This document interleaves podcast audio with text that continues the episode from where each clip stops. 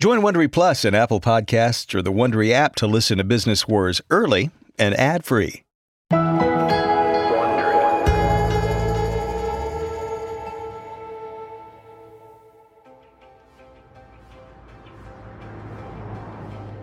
It's 10 o'clock at night, February 1999, Paris, France. Tom Ford pulls back the curtain and peers out the window of his apartment. Snow falls against the dark sky. Ford squints his narrow brown eyes to get a better look. Ford is the creative director of Gucci, the storied luxury brand. He's considered one of the most exciting fashion designers working. His clothes are bold and sexy, almost dangerous. But recently, that danger has followed him into his real life. Below him, the street bustles with pedestrians and cars. But Ford is focused on one black vehicle parked across the street. He's still there. Ford's partner, Richard Buckley, joins him at the window and looks out. Are you sure? I don't see anyone inside the car. Ford points through the window. He's leaning back, but you can see the top of his head just above the window. How long has he been there? Eight? Nine hours? Buckley follows Ford's finger and sees what he's referring to. I mean, it's weird that he's still there, but I think it's a leap to think he's staking us out. Do you really think Louis Vuitton would send someone to watch you? They hired a private investigation firm to investigate Gucci executives. I don't know why they wouldn't watch me too. This thing is ugly. A little over a month ago, the owner of Louis Vuitton Moet Hennessy, the largest luxury brand in the world, started buying up Gucci stock in an attempt to take over the smaller Italian company. Gucci's CEO is doing everything in his power to prevent the takeover, including engaging in some dirty legal tricks.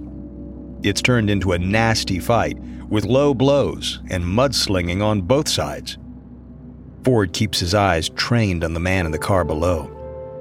I told you we have security teams sweeping the offices to make sure LVMH hasn't planted microphones, right? Buckley nods. Ford turns and looks at him sharply. You haven't let anyone into the apartment recently? No workers or anyone? No. You're sure? Yes, I, I promise. Ford relaxes momentarily. I'm not paranoid. It wasn't even four years ago that Maurizio was gunned down on the street. This business is crazy. In 1995, Maurizio Gucci, the grandson of Gucci's founder and the former CEO of the company, was murdered in front of his office building in Milan. Buckley puts his hand on Ford's shoulder. I know, and that was shocking, but Maurizio was shot by his jealous ex wife, remember? The only reason Louis Vuitton wants Gucci is because of you. You brought that company back from the brink. They're not going to harm you. Ford nods, but still keeps watch. During the past nine years he's been at Gucci, he's learned that behind the glamour, the luxury goods market is cutthroat and tumultuous, with more backstabbing than fine stitching. And who knows how bad this rivalry could get.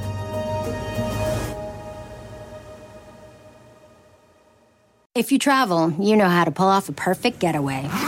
You know, after you enroll with your Delta SkyMiles Platinum American Express card, you get up to $10 back monthly on U.S. rideshare purchases with select providers, like a car to the airport. You know which remote retreats have the best herbal baths, and where the Wi Fi password is rarely used. Because you're the escape artist. It's why you're a Delta SkyMiles Platinum American Express card member. If you travel, you know. Terms apply. Purchases must be on card. Visit go.amex slash you know. Now, since you're a podcast listener, I'm sure you know all about how audio just does something to the imagination. So I'm really excited to tell you about how Audible's brand new exclusive thrillers are brought to life with that kind of captivating sound design, the eerie soundscapes, and dynamic performances. There's one that caught my eye, I should say, caught my ear. It's an Audible original called Sleeping Dogs Lie by Samantha Downing. It details the aftermath of a local businessman's murder in Marin County, California, a once sleepy suburb now part of the bustling Silicon Valley area. And as an Audible member, well, you get to keep one title a month from their entire catalog, including bestsellers and new releases. New members can try Audible now free for 30 days. Head on over to audible.com slash BW or text BW to 500 500. That's audible.com slash BW or text BW to 500 500 and try out Audible free for 30 days. From Wondery, I'm David Brown, and this is Business Wars.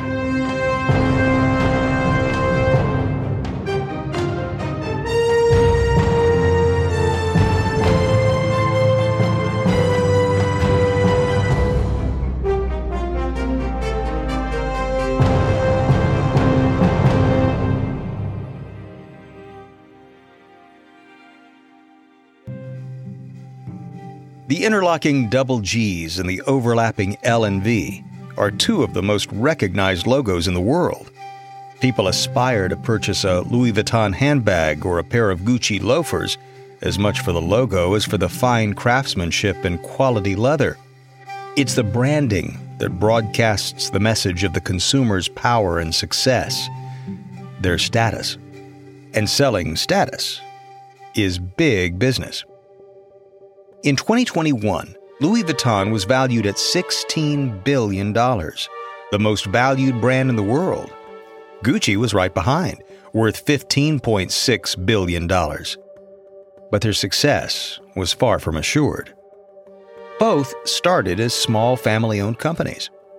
A former runaway, Louis Vuitton started his company in 1854, making trunks for traveling. Light and efficient, Louis Vuitton trunks were perfect for traveling on the newly invented steam engine.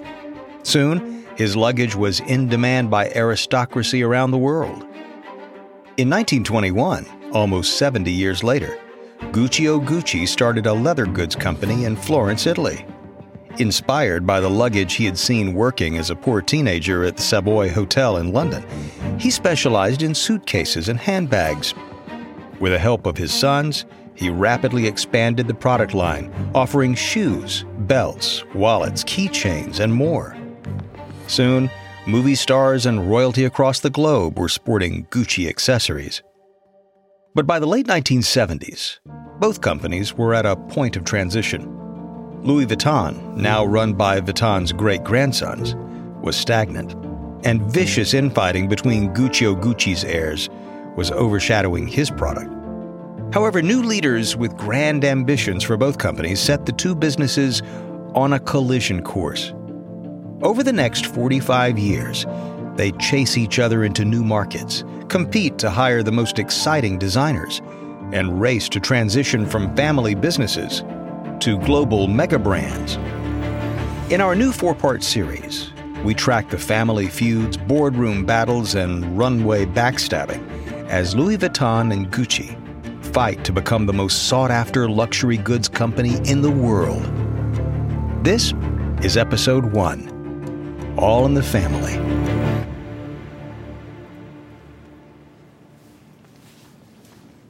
It's early 1977, just outside Paris, France. Odile Racamier watches as her older brother Henri Louis Vuitton slams his hand down on the conference table. No, absolutely not.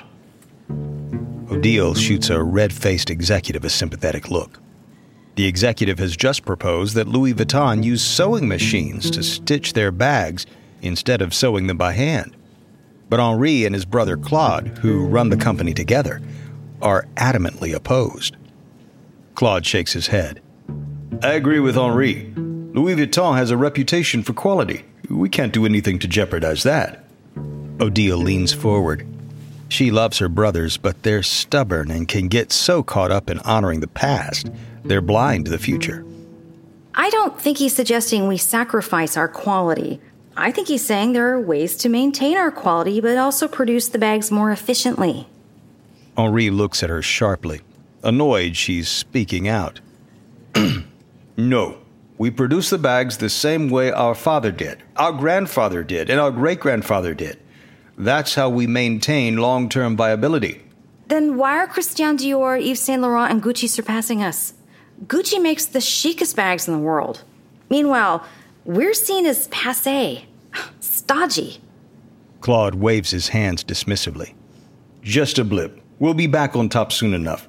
We just need to keep doing what has made us successful in the first place produce the highest quality bags possible. Odile crosses her arms annoyed that her brothers won't listen to her. Henri looks around the table. So we're all agreed. No machines sewing our bags. We continue to make our products by hand. We change nothing. Mm. Odile sighs, seething. For four generations, a Vuitton man has led the company. But it's time for a change.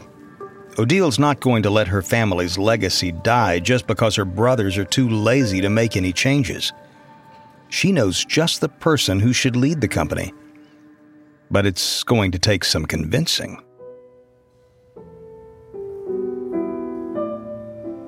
It's 1977, Paris, France. Odile Racamier walks into the living room of her apartment, where her husband, Henri Racamier, plays the piano. At 65 years old, his fingers race over the keys with agility, and his broad shoulders strain the seams of his shirt. Odile sits on the couch, quietly watching until he completes the piece.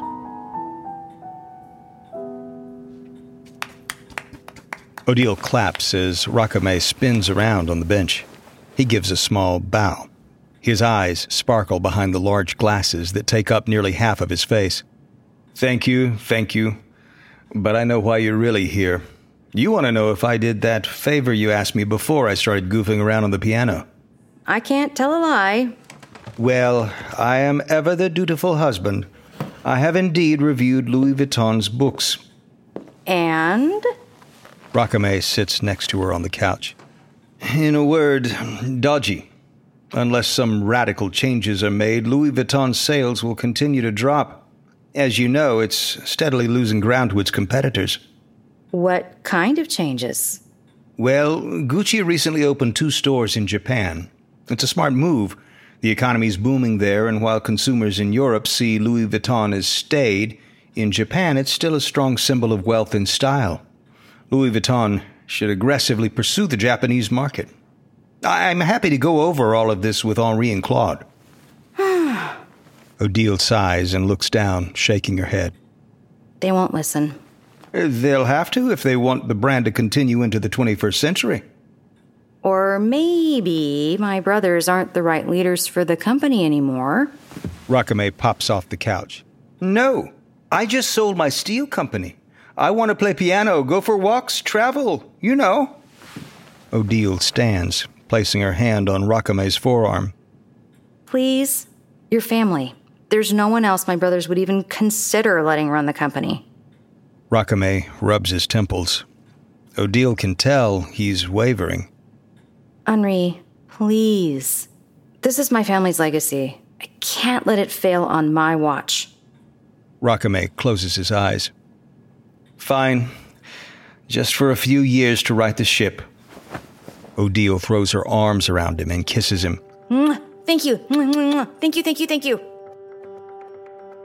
Over the next few months, Odile and Racamier convince Henri and Claude to turn over control of Louis Vuitton to Racamier.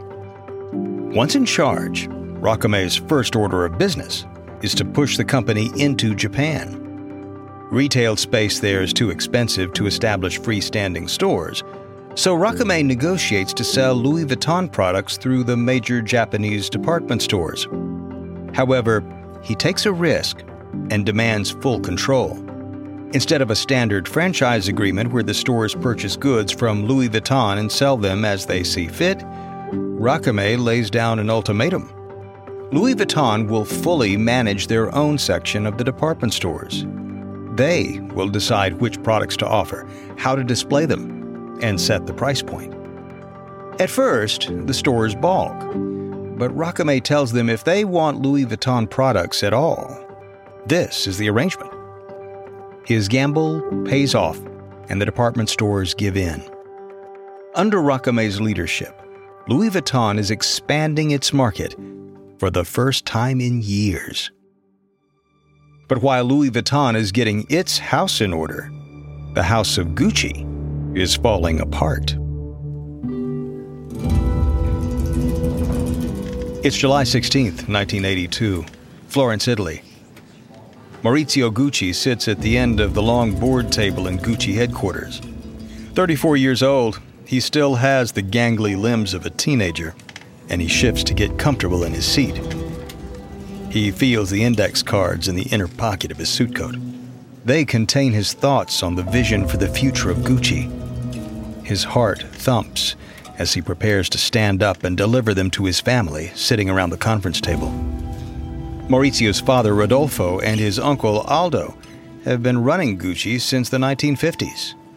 Aldo spends most of his time in New York running Gucci in America and overseeing their expanding retail stores around the world.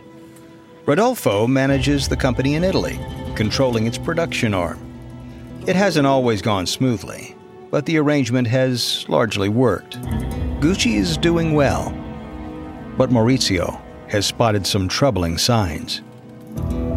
He believes that they over licensed their logo and expanded their product line too much. Gucci is in danger of losing its prestige, a death knell for a luxury brand. Maurizio's mouth is dry. He's never been much of a conversationalist, let alone a public speaker. But this is too important to give in to his anxieties. At the other end of the table, Aldo calls the meeting to order. Let's begin. We'll start by reading the minutes. Maurizio's heart pounds.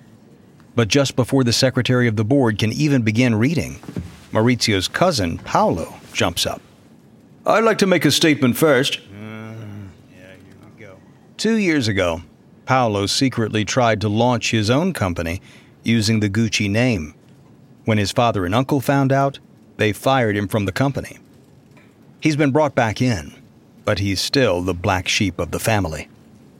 Paolo ignores the groans and reads from a piece of paper. As the director of this company, I've been denied access to go through the books, which goes against. Paolo stops and snaps his head to the secretary of the board. Why aren't you writing this down? I want this on the record. If you won't record it, I will. He pulls out a small tape recorder from his pocket. Aldo rears up and charges around the table. You are not recording anything. Paolo grabs the recorder and cocks his fist. Maurizio jumps to his feet, convinced his cousin is going to slug the 77 year old Aldo. Maurizio wraps his arm around Paolo's neck, holding him in a headlock. Paolo struggles against him, but Maurizio keeps him in his grip. Aldo attempts to wrest the recorder from Paolo's hand. In the scuffle, Aldo's arm flails, his hand smacking hard against Paolo's face. Blood trickles down Paolo's cheek. Shocked by the blood, Maurizio quickly releases Paolo from his hold. Paolo brings his hand to cheek, staring at the blood on his fingers. Call the police! Police! He grabs his briefcase and springs out of the office. My family tried to kill me! They tried to kill me! That's what happens in Gucci board meetings! Maurizio slumps into his seat. The index cards in his pocket poke into his chest. He doesn't think he's going to need those today after all. A depression settles over him. How is Gucci ever going to move forward if they can't stop fighting with each other? There have already been press articles about the family's infighting. This isn't helping Gucci's slipping image. A year later, Maurizio gains substantially more power to shape Gucci's future. It's summer 1983. Maurizio Gucci sits in a lawyer's office in Milan, Italy, receiving his inheritance. His father passed away from cancer recently, and Maurizio is his only son. He's already received deeds to apartments in Milan and New York, and a chalet in St. Moritz, Switzerland. He's also gotten access to bank accounts around the world. It's exciting and overwhelming. Maurizio's father was a demeaning man, both tough on his son and also coddling. Maurizio's barely been able to make any decisions for himself before now. The lawyer looks up over his reading glasses. I understand we haven't located the certificates for the shares yet, but you are to inherit all of your father's Gucci stock. Maurizio smiles and nods. He's now the largest shareholder in the company. The other half of the shares are divided between his uncle and three cousins. A flutter of nerves surges through him. He hopes he's ready for this. The lawyer reaches behind him into a safe and pulls out a small black wallet with a Gucci logo on it. Oh, and he also wanted you to have this. Maurizio takes it, feeling the soft crocodile skin between his fingers. He knows this wallet. It was made in the early days of Gucci. His grandfather had given it to Maurizio's father, and now Maurizio's father is giving it to him. Maurizio looks up at the lawyer. This isn't just a wallet. It's a message from his father, from beyond the grave. He's handing the purse strings to Gucci over to Maurizio. It's time for Maurizio to put his fears and anxieties behind him and be the leader Gucci needs. Maurizio stands, his usually slumped shoulders held back proudly. As he strides out of the office, he feels confident. He has the vision. He just needs to get the rest of his family on board. But the rifts in the Gucci family won't be easily hemmed.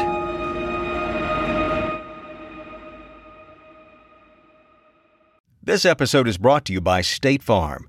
If you're a small business owner, it isn't just your business, it's your life.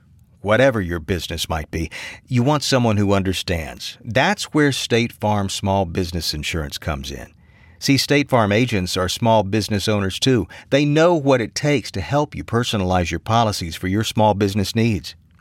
Like a good neighbor, State Farm is there. Talk to your local agent today. Are you drowning in a sea of meal kit options, feeling like you're in a bad dating game where every contestant sort of looks the same? Well, amidst the chaos, there is one shining star that is certainly worth your culinary affection.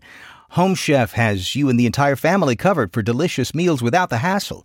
Choose from classic meal kits that can be prepped in less than 30 minutes, oven ready kits with pre chopped ingredients, or quick microwave meals that assemble in minutes. My favorite recipe is carb conscious and calorie smart, but super satisfying. It's turkey meatball pomodoro with roasted garlic butter broccoli. Look, we've tried a lot of home delivery meals before. But Home Chef is superb from the taste to the simplicity to the selections. And for a limited time, Home Chef is offering my listeners 18 free meals. Yes, 18 free meals plus free shipping on your first box and free dessert for life. You can find it at homechef.com slash BW. That's homechef.com slash BW for 18 free meals and free dessert for life. homechef.com slash BW. Must be an active subscriber to receive free dessert.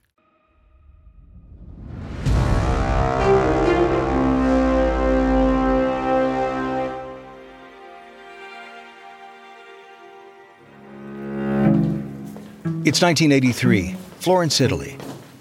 Maurizio Gucci stands at the head of the conference table at Gucci headquarters as his uncle Aldo and three cousins shuffle in. Maurizio smiles at them broadly, running his hands over the typed agenda in front of them. This is his first board meeting since inheriting his father's shares in the company. As his relatives take their seats, Maurizio feels the iciness emanating off of them their eyes looking him up and down like they're boxers sizing him up before a fight. Maurizio smiles at them in what he hopes is a reassuring manner. Uncle, cousins, thank you for coming. I'm so excited to work together in this new capacity. Hmm, Aldo grunts. Yes, it's a very exciting day for you, and so convenient that my brother signed over his shares to you just days before his death saving you millions in inheritance tax. Maurizio gives a tight lipped smile. Yes, my father always looked out for me. Uh huh. Maurizio knows his uncle and cousins think he forged his father's signature and date on the stock certificates, but there's nothing he can do about it. He just has to press forward. His vision for Gucci is good. They'll come around once they understand it. Uncle, what you and my father built is extraordinary. Thanks to you, the Gucci double G's are an international symbol for class and elegance. But it's time to look ahead to the rapidly approaching 21st century. We need to hire top tier managers, streamline our production, and implement the most sophisticated marketing campaigns. Aldo waves his hand. You need to slow down. Sit back, learn a little before you start changing everything. The systems Rodolfo and I developed work. We don't need to change anything. They did work, but there are troubling signs. We have too many products of varying degrees of quality. There's no clear idea of what Gucci is. Companies like Hermes and Louis Vuitton are considered higher class than we are. Nonsense. We're making money hand over fist. We don't need to change what we're doing. For now, but I'm looking at the future. Let's put it to a vote. Uh, what? All in favor of upending the way of doing business that's brought fame and fortune to this family, vote aye. Maurizio grudgingly raises his hand. Aye. He looks at his cousins. Not one raises his hand. Aldo smirks. I guess we're keeping things the way they are. Aldo leads his sons out of the room, leaving Maurizio alone at the head of the table. Maurizio crumples up his agenda and slams his fist down. He thought he finally had control of Gucci, but it was a delusion. If he wants to make any kind of meaningful change, he's going to have to convince one of his cousins to break with Aldo and form an alliance with him. There's one natural choice his cousin Paolo, who has long feuded with Aldo, but it's risky. Paolo's a live wire. But if Maurizio wants to see his vision for Gucci come to fruition, he doesn't have another option.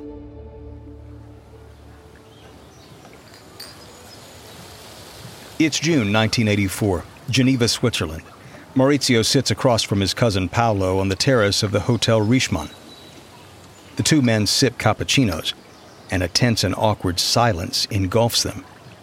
They haven't spoken directly in two years, since the board meeting where Paolo's face was bloodied. Maurizio looks out at the tall pine trees lining Lake Geneva. The weather's beautiful. Paolo rolls his eyes. We're not here to chit chat. Tell me what you want. Maurizio places his small mug on the table and clasps his hands together. A way forward. This has gotten all out of hand. You suing Gucci, Gucci suing you. You turned your own father over to the American authorities for tax evasion. It's not good for Gucci. Paolo shrugs. I'm doing what I need to get my due. Uh, what if there was another way to do that? What if we made a new company that would control all of the licensing of the Gucci name and split it? I'd control 51% of the shares, but you'd be president running it as you see fit. Paolo raises his eyebrow, intrigued. In exchange for what? Voting with me to oust your father as chairman of Gucci US? Paolo looks out on the lake. Maurizio studies his face, trying to get a sense of what he's thinking, but Paolo's face is impossible to read. Maurizio's heart races. If Paolo says no, Maurizio genuinely believes that Gucci might go under. Not today, not tomorrow, but someday. Maurizio takes another sip of his cappuccino and shoots his last shot. And I'll buy you out of your Gucci shares for 15 million. I know all these legal battles have drained you. Paolo shifts his eyes back to Maurizio, studying him. 25 million. It, 20. Paolo's quiet for a moment. Sweat breaks out on Maurizio's palms. Then, Paolo stands and sticks out his hand. Deal. Maurizio shakes his hand, a giddy relief washing over him. Two months later, Maurizio and Paolo take Aldo by surprise. They vote together to dissolve the Gucci US board, removing Aldo as chairman and installing Maurizio in his place. Maurizio gets straight to work. Under his guidance, Gucci buys back several of its franchises, bringing more stores under their direct control, following Louis Vuitton's model. Gucci reorganizes its wholesale business. Maurizio cancels license agreements like the one with the tobacco company RJ Reynolds, which Maurizio thinks is bad for the brand image. For the first time, Maurizio is able to start implementing his vision for Gucci, working to preserve its classic and elegant image. But Aldo is not a man who goes down without a fight, and he has a plan to take back control of the company. Over at Louis Vuitton, Henri Racamier's ambitions are growing quickly, and the company is following suit. It's 1986, northeastern France. Henri Racamier drapes his arm around his wife Odile's shoulder, sipping bubbly at one of the most famous restaurants in France's Champagne region. This is pretty great, isn't it? It truly is. Racamier looks around the room and grins. His cheeks ache from all the smiling he's done, but he can't stop. The 30 top leaders of the champagne industry are in this room. And now, he's one of them. Concerned that Louis Vuitton was vulnerable by only having one product, Racamier recently bought Veuve Clicquot, one of France's largest champagne houses. It was a long and bitter fight, but Racamier prevailed, and now he's celebrating. The truth is, at 74, he's never felt more alive. It turns out he loves the luxury goods world it's much more exciting than the steel industry. He attends fashion shows, parties with starlets, flies on private planes, and he wants more. Judging by the grin on your face, I assume I'm forgiven for making you delay your retirement. Racamier nods vigorously. I'm never retiring. I want to build an empire. Beyond just bags and champagne, I want perfumes, watches, more liquor, shoes, jewels. Odile holds up her glass of champagne. I'll drink to that.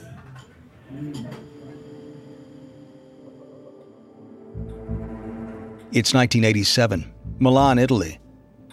Maurizio Gucci sits at an antique table in his lawyer's office going over his options. The past few months, his life has been mired in legal trouble. His uncle Aldo told the police that Maurizio forged his father's signature on the Gucci stock certificates. And his pact with Paolo fell apart after Paolo felt that Maurizio iced him out of the licensing company they created. Paolo never sold Maurizio his shares, and he's told the police that Maurizio illegally moved money overseas when he bought a yacht. Maurizio snaps his head to the door of his lawyer's office as it flies open. His driver stands in the doorway, sweaty and out of breath. Maurizio jumps to his feet. There's only one reason his driver would burst in like this. Police? His driver nods. Waiting for you at the office. I have the car parked in the alley out back. We have to go now. Maurizio grabs his briefcase, nods to his lawyer, and follows his driver out of the office. The two men race down the stairs out into the alley. Maurizio dives into the back seat, lying down so no one can see him through the window. His breathing is fast and shallow, even though he's in good shape from playing tennis and skiing.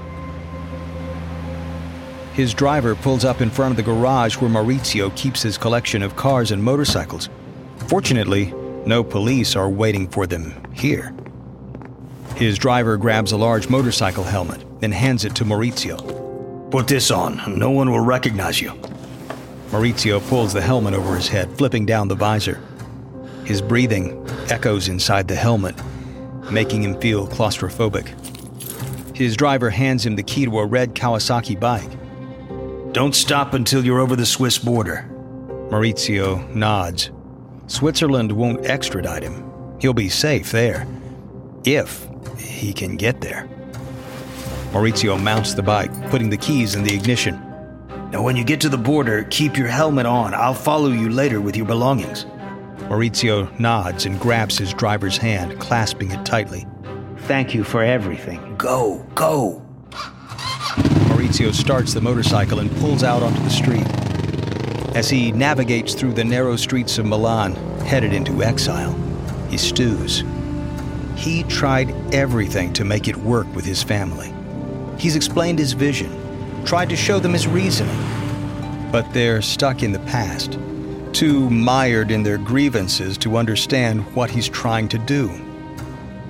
Gucci may have started as a family business almost 70 years ago, but if Gucci is going to remain a viable company, Maurizio has to stab his family in the back and push them out for good.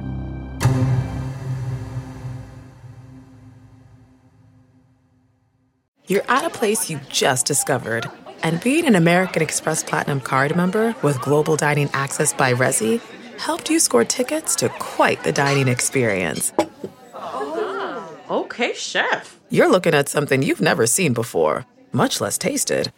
After your first bite, you say, nothing because you're speechless. That's the powerful backing of American Express. See how to elevate your dining experiences at americanexpress.com slash with Amex. Terms apply.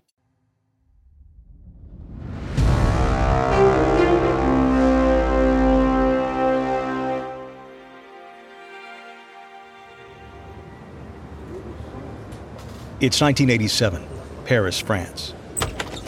Henri Racamier strides into a busy restaurant, feeling like he's walking on air. The most exciting business proposition has just fallen into his lap. He's here to talk to one of his friends who's an investment banker about it.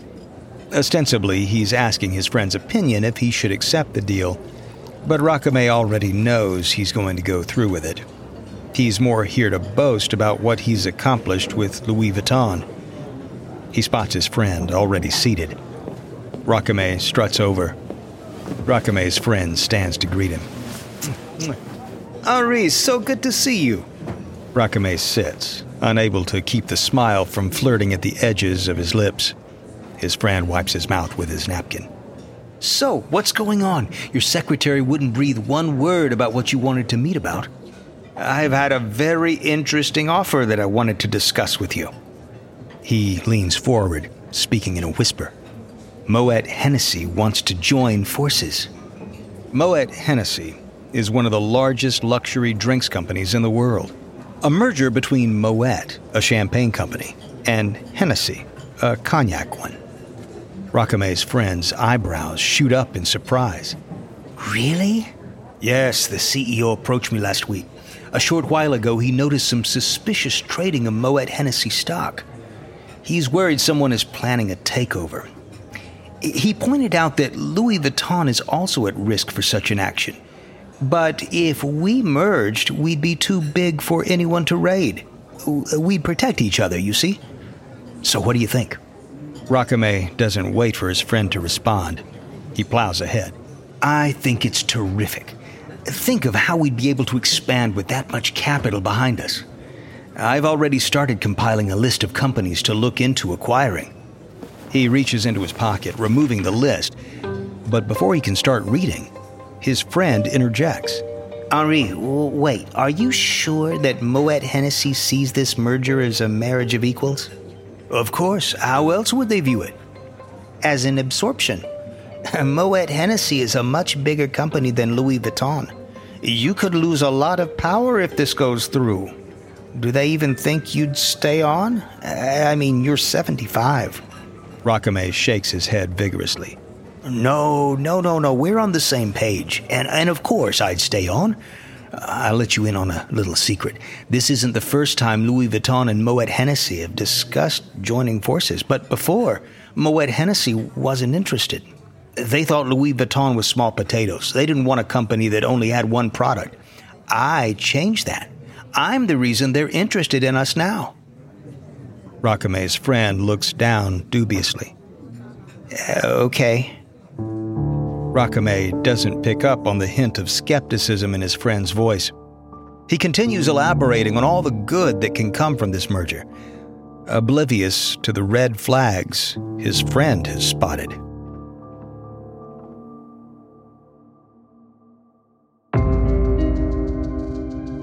It's 1987, London. Maurizio Gucci sachets into the lobby of the Morgan Stanley building. His light brown hair is swooped over his forehead, brushing the rim of his large aviator sunglasses. A beautiful camel hair coat drapes cleanly off his broad shoulders. The gangly awkwardness of his youth is gone.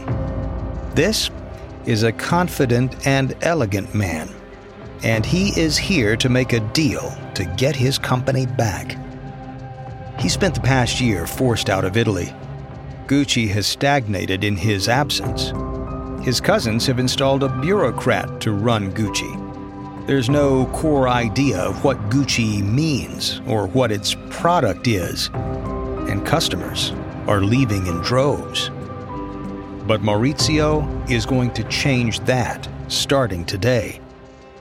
He's meeting with a private equity company called Investcorp, which specializes in revitalizing troubled companies, cleaning up their finances, and reselling them.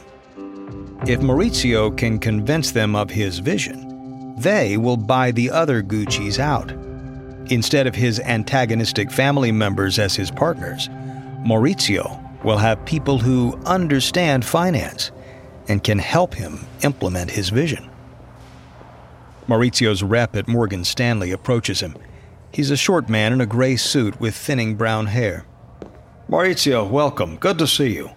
The men from Investcorp are upstairs. They're very excited. If everything goes well today, I think odds are this goes through, but I, I just want to make sure you're all in. If this happens, it will mean major changes. Gucci won't be a family business anymore. Maurizio slowly and deliberately removes his sunglasses, looking down at the small man. My cousins are inept. My uncle is old and of the past. I lay awake at night stewing about all the competitors that have had time to flourish because we've been at war with each other.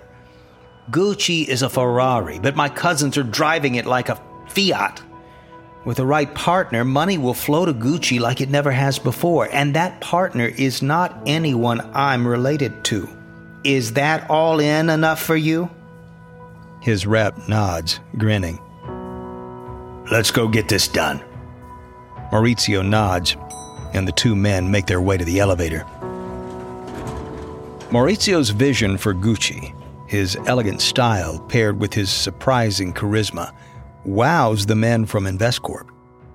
By the end of the meeting, they vow to do whatever it takes to buy Aldo, Paolo, and Maurizio's other two cousins out of Gucci to become Maurizio's partner. Henri Racamier also finalizes his deal merging Louis Vuitton with Moet Hennessy, forming a new company called LVMH. It's the largest luxury brand in the world. Racamier is thrilled. Both Racamier and Maurizio have successfully transitioned their companies from family firms to corporate entities, bringing them into new phases. But in our next episode, Racamier and Maurizio discover that instead of consolidating their power, they've just signed their own pink slips.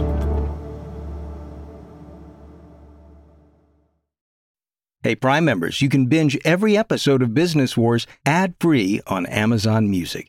Download the Amazon Music app today. Or you can listen ad free with Wondery Plus and Apple Podcasts. Before you go, tell us about yourself by completing a short survey at wondery.com/survey. From Wondery, this is episode 1 of Gucci versus Louis Vuitton for Business Wars. A quick note about recreations you've been hearing. In most cases, we can't know exactly what was said. Those scenes are dramatizations, but they're based on historical research. If you'd like to read more about Gucci and Louis Vuitton, we recommend Kings on the Catwalk by Hugh Sebag Montefiore and The House of Gucci by Sara Gay Forden. I'm your host, David Brown. Austin Rackless wrote this story. Voice acting by Michelle Philippi. Karen Lowe is our senior producer and editor. Edited and produced by Emily Frost. Sound design by Kyle Randall. Our producer is Dave Schilling. Our executive producers are Jenny Lauer Beckman and Marshall Louis. Created by Hernan Lopez for Wondery.